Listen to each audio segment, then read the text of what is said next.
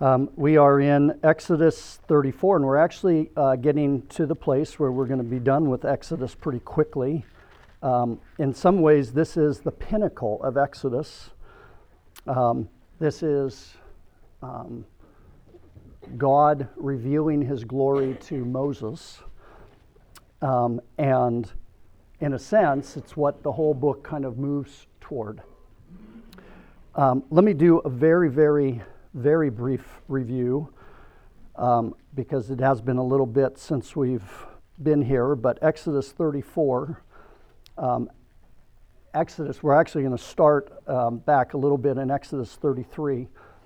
It's Exodus 33 where God says, I will not go with you to the promised land. I'll send my angel, I'll clear out the people, I will give you the land, but I don't go with you. And it was at that point that Moses then establishes for us a really important principle, and that is that the favor of God and the presence of God are linked together. Um, because Moses makes the argument you cannot tell me that I am favored and then with, remove your presence from me. Um, the favor of God and the presence of God go hand in hand. Um, and then Moses puts together this formula where he says, I'm not going to write it all out. If I found favor, show me your ways. That I may know you, know God, that I might find favor. And it's interesting that it's a circle because it never stops. It's a, it's a, um, a spiral. I guess I should be going up rather than down. It's a spiral um, favor of God refers to his presence. Um, but what we really want to do is know him better. So we need to know his ways, and knowing his ways, showing me your ways, I believe implies that Moses wants to be obedient to his ways. It isn't enough to know him, you have to be obedient. By being obedient, we know him deeper. By knowing Him more, His presence is more real to us. We then have more favor, in a sense, and we go through this cycle.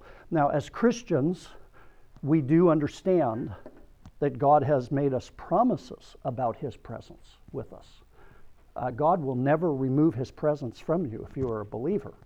So, in a sense, you can sit back and say, Well, I don't have to worry about this. But we all understand what happens. When you stop seeking the Lord's ways, when you stop wanting to know Him, you're going to feel like God's presence has left.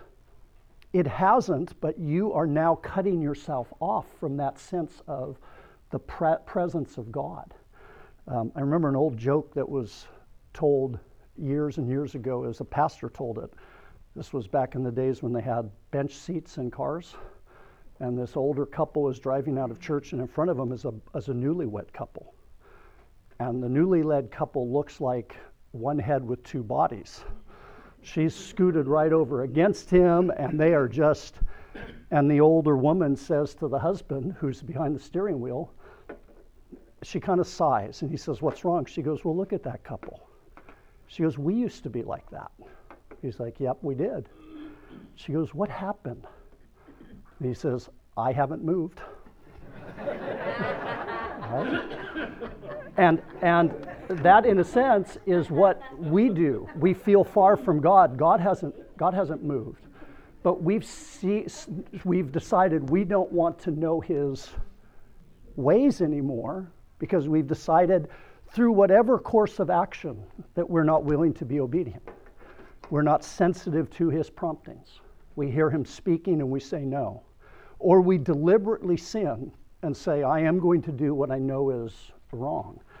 But sometimes it's really subtle. Sometimes it's just God is prompting me to speak to that person. Nope, not going to do it. Or God is prompting me to do this, and I feel that movement, and I simply say no. And what happens is this stops. Instead of going up and getting to know God more, we, we stop. So um, Moses appeals to that idea and that is why the question that Moses asks God, or the request, it's not really a question, is show me your glory. And so that was what we talked about two weeks ago. Show me your glory. Um, the glory of God's a difficult concept to grab onto. Pastor Scott dealt with it last Sunday. Um, but I think, and I think Scott hit on these points, it has to do with God's reputation, his fame, um, but it also has to do with his works. His works reveal his glory, and it has to do with his attributes. And I don't think any of them are exactly God's glory, but they reveal God's glory. God's glory gets revealed to us. And so Moses asks, Show me your glory. Uh, that is a question that all of us should be asking God. Hopefully, sometime between two weeks ago and now, you've actually prayed, God, show me your glory. Reveal yourself to me. Because that's what Jesus says in the, John 17. He says, Praise to the Father that they might see my glory. God wants us to see his glory. When we see him, we will be like him, for we will see him as he is. We are in 2 Corinthians being called upon, and they use this passage to be transformed from glory to glory as we gaze upon Christ. Uh, so that's the goal. So that's the, the, the lead up to this. And what God says when Moses asks to show me your glory, God says that he's going to do two things. He is going to have all his goodness pass before Moses. So I'm just going to do it this way. He says, uh, I will reveal to you my goodness. And second, he is going to proclaim his name. And third, he says, I will have mercy on whom I have mercy, and I will be gracious to whom I have gracious. He is going to declare his sovereignty. And that's where we'll get to today. So let's start in verse um, 19. And while I do that, let me pass this out because they like to keep track of who's here. Um, verse 19 of chapter, uh, let's go back to verse 17, and we're going to read down through to chapter 34, verse uh, 9. He says, And the Lord said to Moses, This very thing that you have spoken I will do, for you have found favor in my sight, and I know you by name. Moses said, Please show me your glory. And he said, I will make all my goodness pass before you, and will proclaim before you my name, the Lord. And I will be gracious to whom I will be gracious, and will show mercy on whom I will show mercy. But he said, You cannot see my face, for man cannot see me and live. And the Lord said, Behold, there is a place by me where you shall stand on the rock. And while my glory passes by, I will put you in a cleft of a rock, and I will cover you with my hand until I have passed by. Then I will take away my hand, and you shall see my back, but my face shall not be seen. The Lord said to Moses, Cut for yourself two tablets of stone, like the first, and I will write on the tablets the words that were on the first tablets which you broke. Be ready by the morning, and come up in the morning to Mount Sinai, and present yourself there to me on the top of the mountain. No one shall come up with you, and let no one be seen throughout all the mountain. Let no flocks or herds graze the opposite graze opposite that mountain. So Moses cut two tablets of stone like the first, and he rose early in the morning and went up on Mount Sinai as the Lord had commanded him and took in his hand two tablets of stone. The Lord descend, descended in the cloud and stood with him there and proclaimed the name of the Lord. The Lord passed before him and proclaimed, The Lord, the Lord, a God merciful and gracious, slow to anger, and abounding in steadfast love and faithfulness, keeping steadfast love for thousands, forgiving iniquity and transgression and sin, but who will by no means clear the guilty, visiting the iniquity of the fathers on the children and the children's children to the third and the fourth generation. And Moses quickly bowed his head toward the earth and worshiped. And he said, If now I have found favor in your sight, O Lord, please let the Lord go in the midst of us, for it is a stiff necked people, and pardon our iniquity and our sins, and take us for your inheritance. Um, so, um, the first thing that Moses um, well, God says these things, and then he tells Moses, um, I can't answer your request in its entirety. I cannot show you all of my glory. If you were to see my face, you would die. And so God is going to put him in a cleft of rock and cover him, and then God will pass by. Um, I think there's a lesson there. I don't think it's the primary lesson, but God does not always answer our prayers the way we want Him to. There's an awful lot of things that we pray for that if God gave us exactly what we want, it would be bad for us. Uh, we may pray for our circumstances. We may pray for healing. We may pray for, um, you know, that God take care of this problem, and it may be that God doesn't want that. We may pray for success when, when success would be the worst thing to have right at that point for us. Um, and God doesn't always answer our prayers the way we expect Him to. We know that. But He doesn't, isn't going to answer Moses' prayer exactly. But He is going to give Moses everything that He can give to Moses because He is a good God. Darla.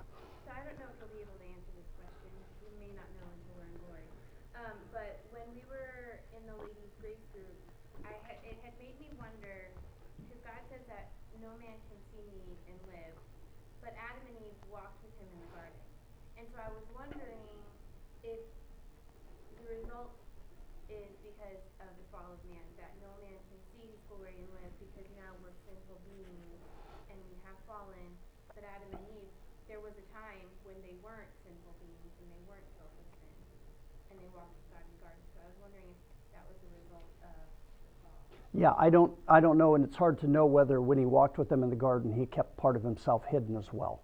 And so I wouldn't know the answer to that.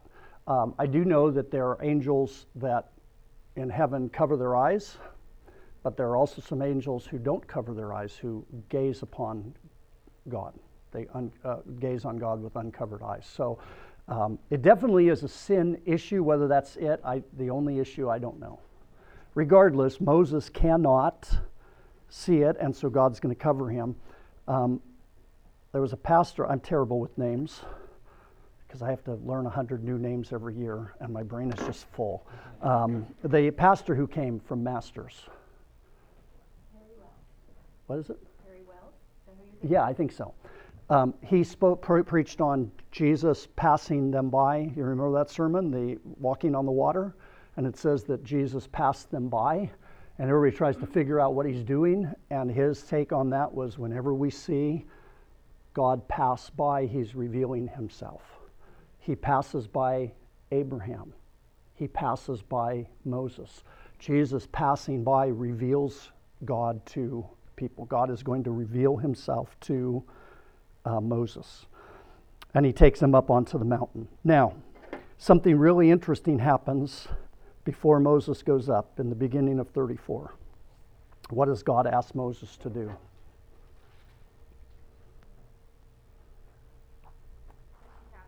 Cut two tablets, and God's going to write on them the words that were there before Moses broke them. Uh, this is really significant. What does it mean that he's going to take up two tablets?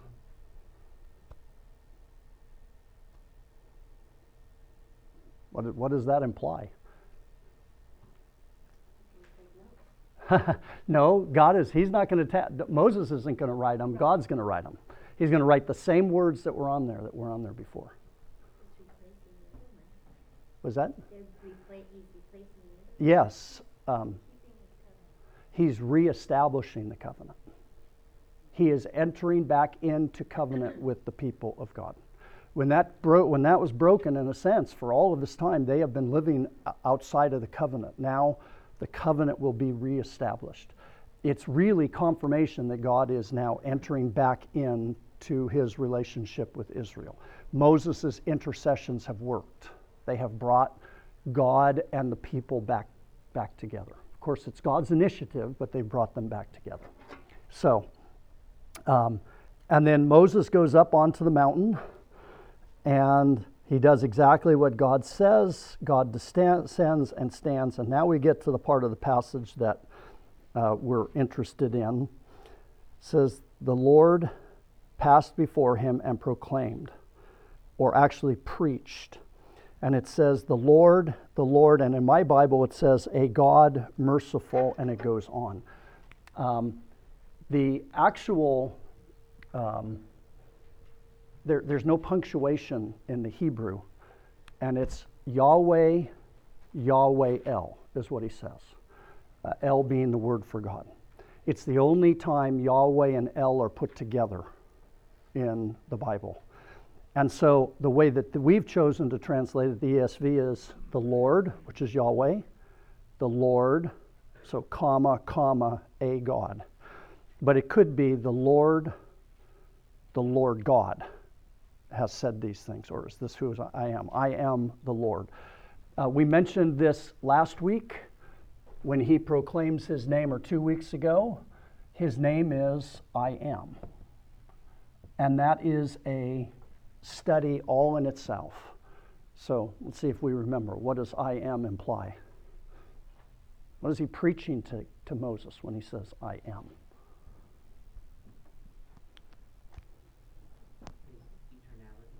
Yes, he is eternal. It isn't I was or I will be, it's I am. He is the eternal I am. So we're talking about him being the eternal God, the beginning and the end, no uh, time when God did not exist. What else?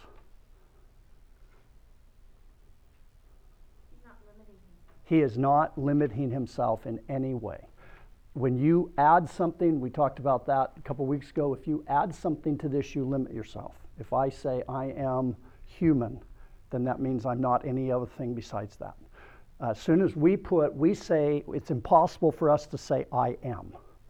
We are always going to add something to it that limits ourselves. So the idea is that God is unlimited in who He is. Uh, he doesn't uh, limit Himself. Now, certainly he's not evil and some other things, but the idea is, is that he is unlimited. So we see his eternality, we see that he is unlimited. Uh, we really see his omnipotence here, his omniscience, his omnipresence. Uh, all of that is revealed in the name of God. Um, anything else in the name I am? I'm sure there's so much more. but um, that is what he is proclaiming to Moses. And he is God. And there is no other God.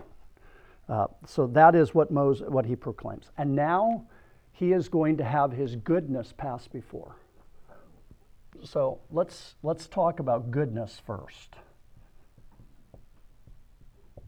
What does that mean that we say God? I mean, we have that phrase, right? God is good.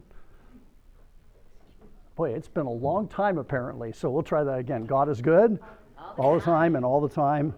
We used to say that all the time. God is good. What is the goodness of God? What does that imply to us? We say that somebody is good, or that something is good, or that even God is good, what does that mean? He's going to specify for us some things, and we'll look at that in a second. What is the goodness of God? What does it mean to say that God is good? Absence of evil. Okay, absence of evil. So there's there's nothing in there that would be a tainted motive or something else. Okay, was that? Okay, so that would be almost the exact opposite. That his his ways are good, which is um, so not malicious, absence of evil. Pure, Was that? pure. Okay, pure. Rod. Romans uh, two four says this, I don't know if it applies, but it says, or do you presume on the riches of his kindness and his forbearance and patience, not knowing that God's kindness is meant to lead us to redemption? Yeah. repentance?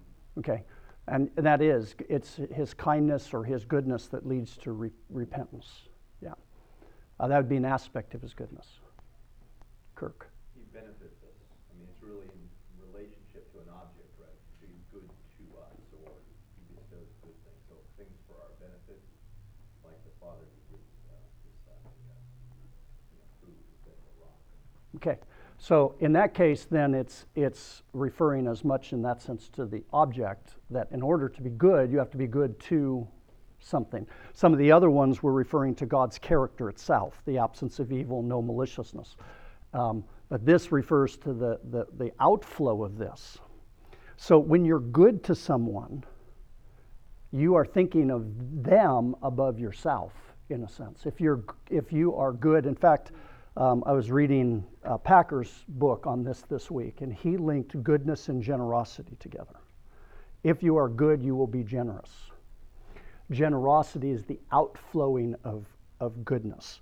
Uh, so a person who is, is good is also, in a sense, generous because I'm thinking about the other person and I want what's best for them. And I am, my goodness is overflowing to them. So you think of James, right?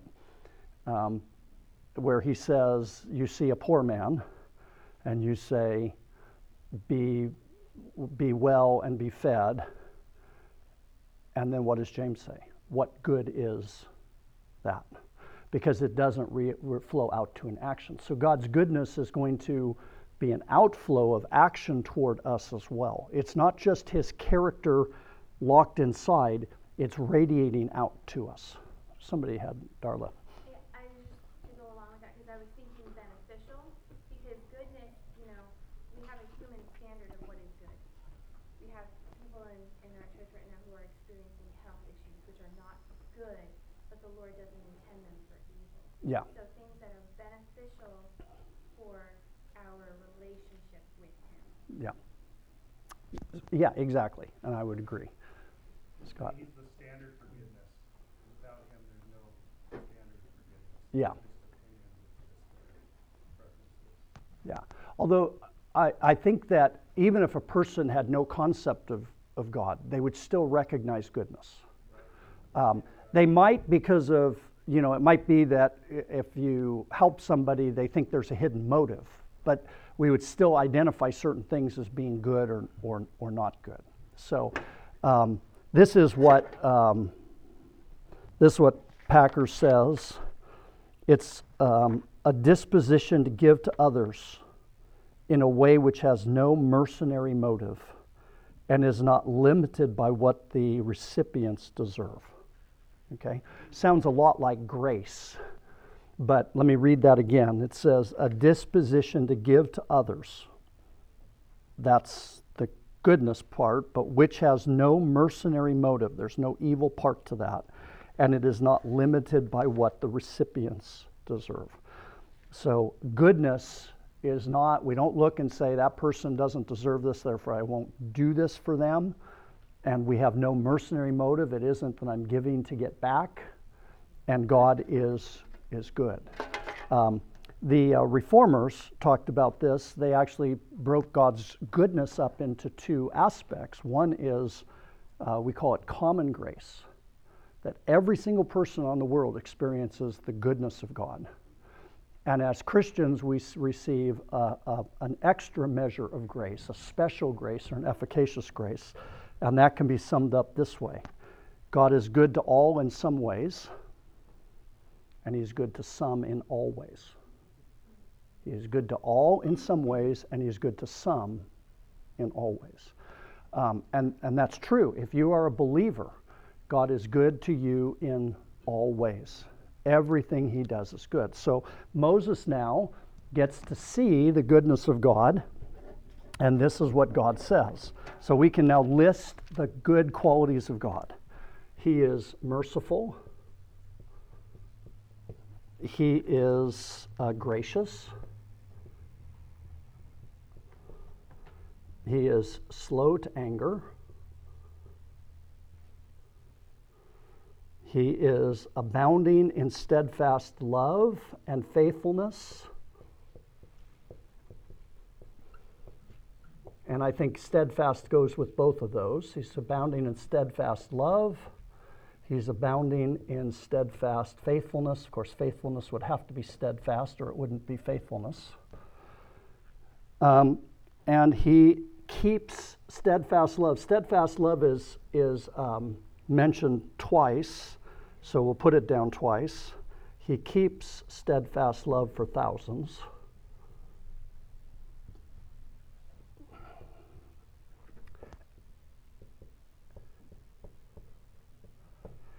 And he forgives iniquity. That's interesting. He breaks it down. He forgives uh, iniquity, transgression, and sin.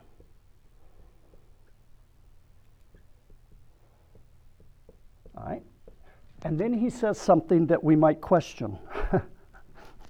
because what does it say next? He will not leave the guilty unpunished. He will not clear the guilty. Isn't that part of his What- Is what- that part of his character? Is- We'll get to that in a minute, Steve. We'll get to that in just a minute. Um, and then what's the next one? He visits the iniquity of the fathers.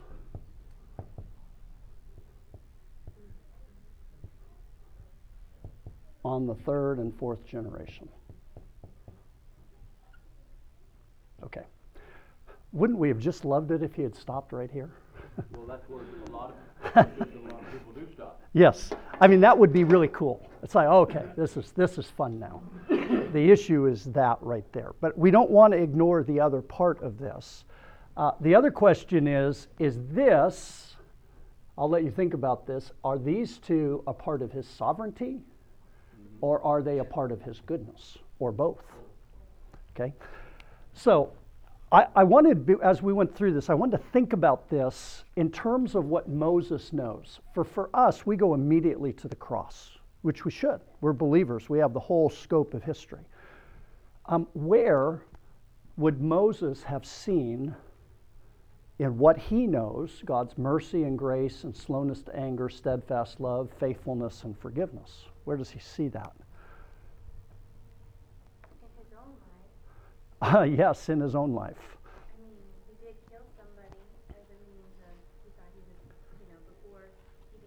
Is now, he still killed somebody. Okay, and God forgave him forgave him, showed him mercy, graciousness. But he- But he forgave the people too, who had built idols. Yeah, he's he's um, okay. So he's forgiven the people. It seems like because he's re- reestablishing the covenant. Okay. He's already seen God deal with the whole land of Egypt in a massive way, and he's seen him not clearly guilty. Just by him saying that, maybe that would have brought him back to Pharaoh and his people, knowing that go and get my people and tell my people, let my people go. That whole establishment of the covenant. And he sees not clearly guilty, and he sees looking back with mercy, slow to anger, graciousness, and all of those in one, just in the nation of Egypt itself Yeah. in the Exodus. Good. I, I, while you were saying that, it just occurred to me um, we would make a distinction here between those who repent and those who don't. Okay? Almost every Bible commentator will do that. So otherwise, we have a contradiction. He forgives, but he doesn't forgive. Now, he forgives those who repent, he will not forgive those who are uh, unrepentant. And the Egyptians were unrepentant, and he got to see that happening to them. Um, the story of, of the Bible up to Moses' time is really the story of individuals until we hit the nation of Israel. And you can go right through and think of Adam and Eve who sinned, and God provides a way of dealing with that sin. He kicks them out of the garden, but He is merciful and He is gracious to them. Merciful in that He, um, we would say, mercy is giving them what they don't deserve. He allowed them to live after sinning, and graciousness is not giving them what they do deserve. Well, that would be graciousness.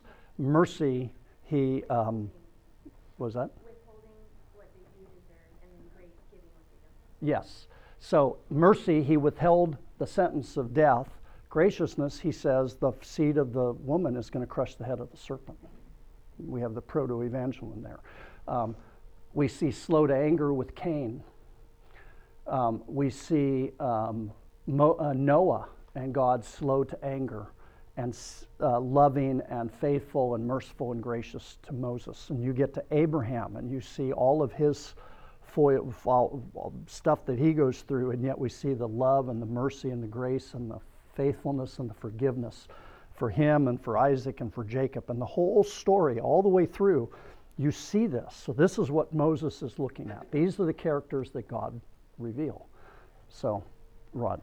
What's the difference between forgiving iniquity, transgressions, and sin?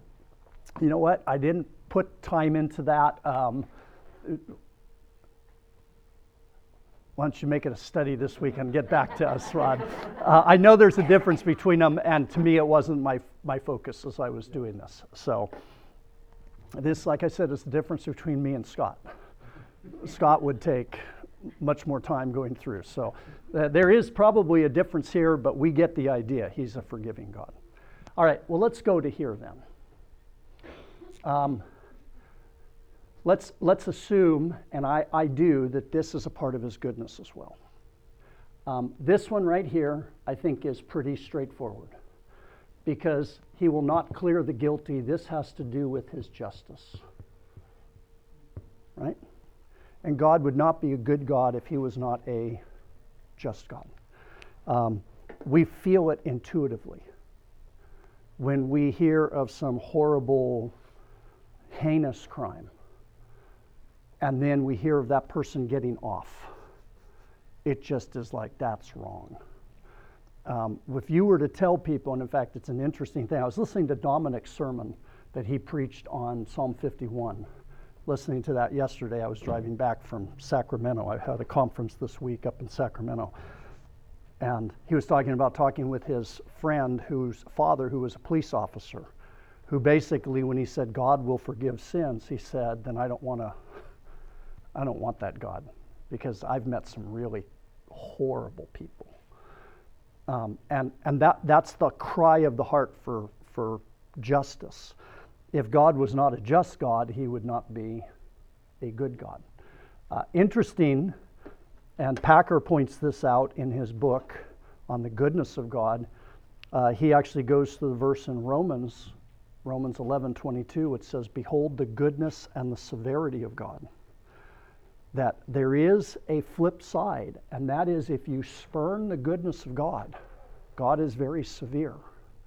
The nation of Israel finally, that God is slow to anger, but they finally broke the covenant long enough and often enough that God said, That's it. The consequences follow.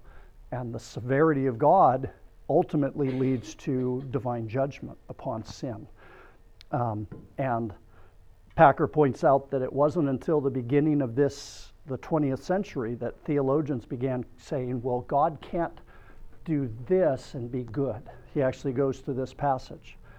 And he says, the problem is when you say that God is not just, now you have a problem of, with evil. And immediately the problem of evil comes in. Well, how can he be a good God and there be evil in the world? Um, the, the, the, there isn't a problem if we believe in God's justice. So, now, but this is for the individual. What about this one here? Why does God visit the sin to the third and the fourth generation? That doesn't seem fair. It almost doesn't seem just. Uh, by the way, I said seem. I'm not a heretic, okay? but who's your third and fourth generation? Well, grandchildren and great grandchildren, right? That takes you down to the fourth generation. Could be great great grandchildren dependent. But let's just go to great grandchildren. Why do the sins of the parents affect the great grandchildren? And how is that just that God does that? We have five minutes. Steve and Bonnie have to leave, but they want to stay for, but that's the way that it goes. Um, so I, have been thinking about this a lot. I'm just going to throw out my ideas.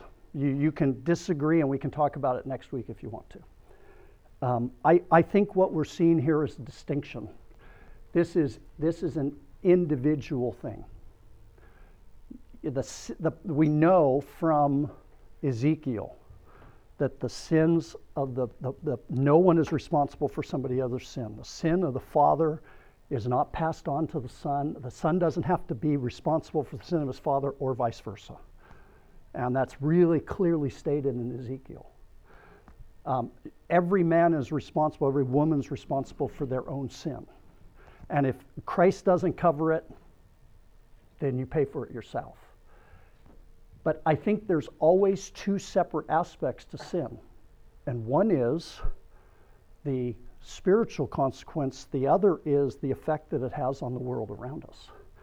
And God never, as far as I know, takes the consequences of our sin um, and, and eliminates those. We live with the consequences of our sins. What I mean is this I go to the prison today. There's a bunch of those guys who are solid Bible believing Christians, but you know what? They murdered somebody, and guess what? They're in jail for the rest of their life. God does not, when they receive Christ, remove that consequence. Um, th- there is, according to Proverbs, consequence for sin. Uh, you cannot, as a, a, a, a sin, in fact, it's the fool who says there is no God. It's the fool who believes I will be able to avoid the consequence of my sin. I think of this week with Harvey Weinstein. That all was this week, right? I think it was where uh, here's this. If you don't know, I'm sure everybody does, but the, this perverse, immoral man who has for 40 years abused and, and hurt other people. And he thought he would get away with it. And you know what? He might have. Because there's a whole bunch of directors, if you go back 20 years ago, who are dead who did exactly the same thing. But what happens is that passes on.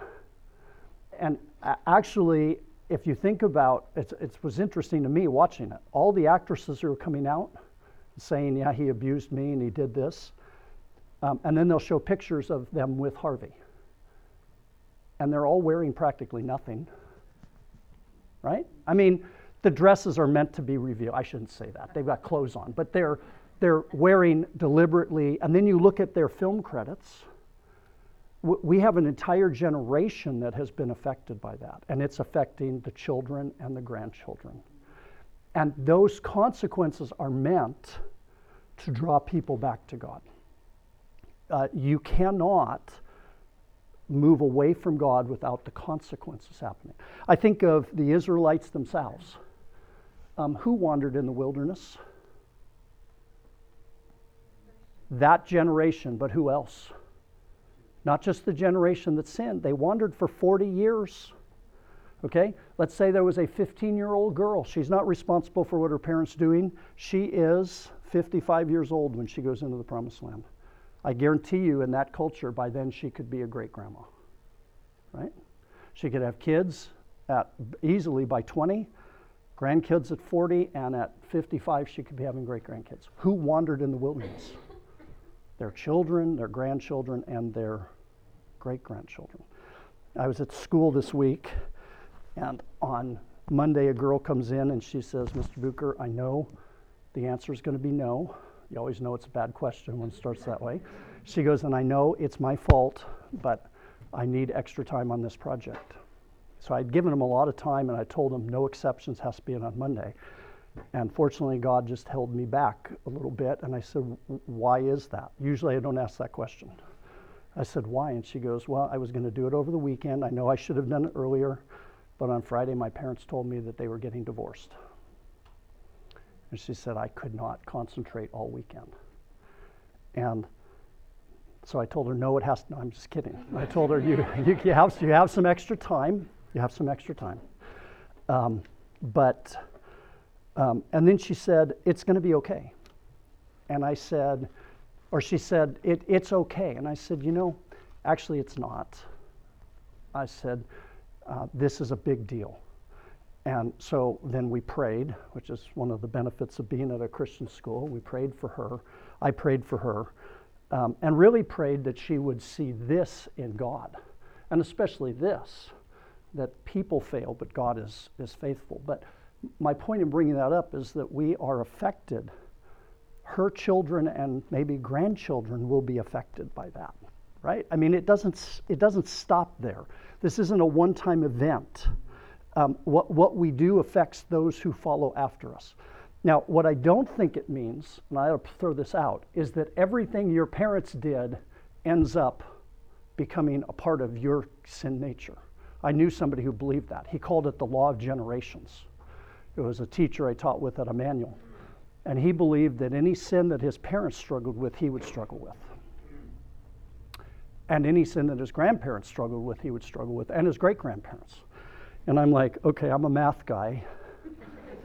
that means that all of the sins of 16 people you're going to deal with. But here's the thing your grandparents, great grandparents had great grandparents, right?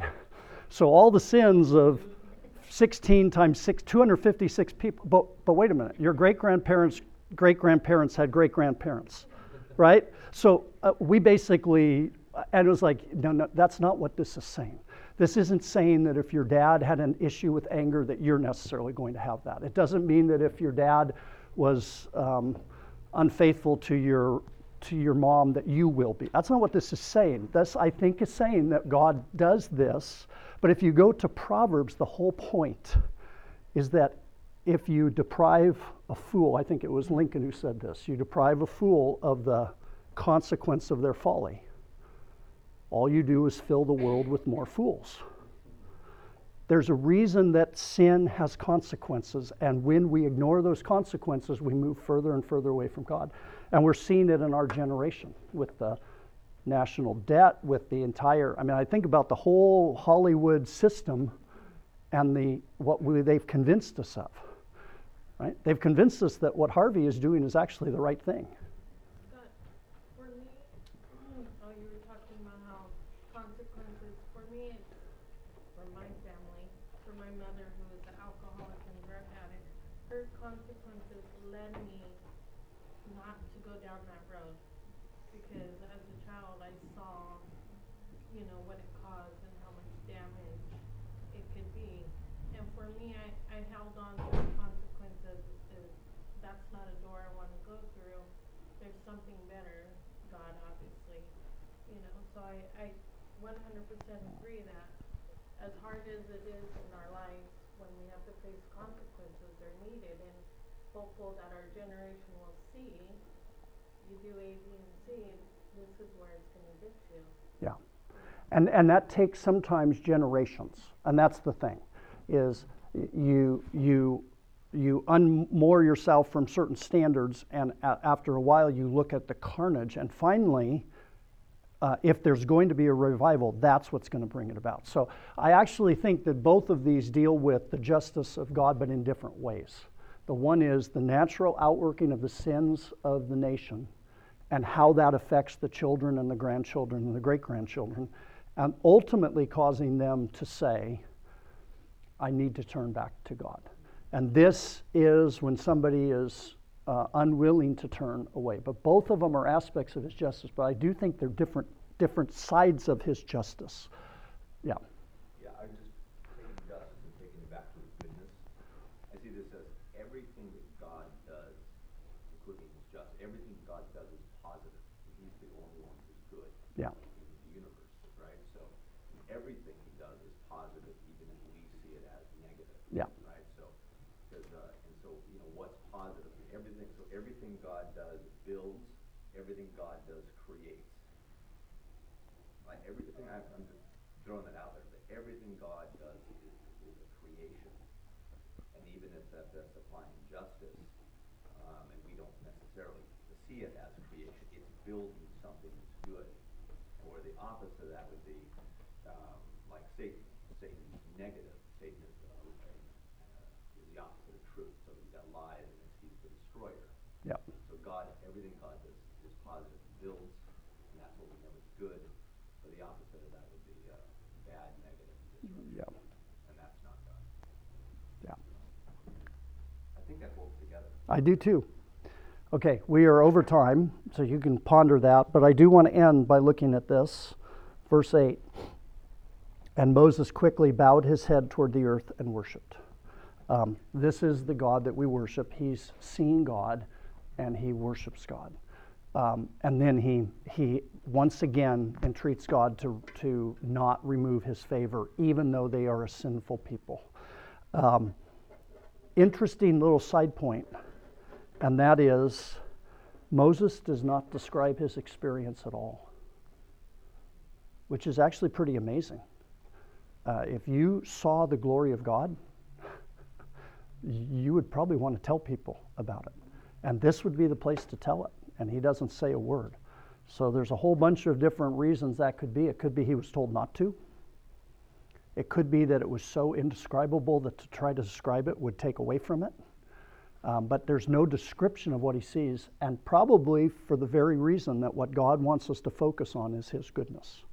But all of this is a part of, of God's goodness, and the result should be that we should worship. This is who we want to know. We want to know this deeper. We want to know it better. We have to understand that that comes from obedience to Him. So, sometime this week, just ask God, show me your glory. Let me know you better. I, I want to go deeper or higher, maybe would be a better way of saying it. I want, I want to expand my knowledge of you. Where am I saying no to you that's keeping me from moving forward? Maybe you know that already, and maybe it's something that you don't know. Maybe you wonder why, and God will, will, will guide you to that because that's what He wants for us. He wants the same thing that Moses got to see. He wants us to know His, know Him, not academically, because this is all academic, right? You could know all of this, doesn't mean you know God. Any person can read that passage. It's, it's knowing it by experiencing it, by, by being um, in relation with Him that's growing and deepening every day. So let's go ahead and close in prayer.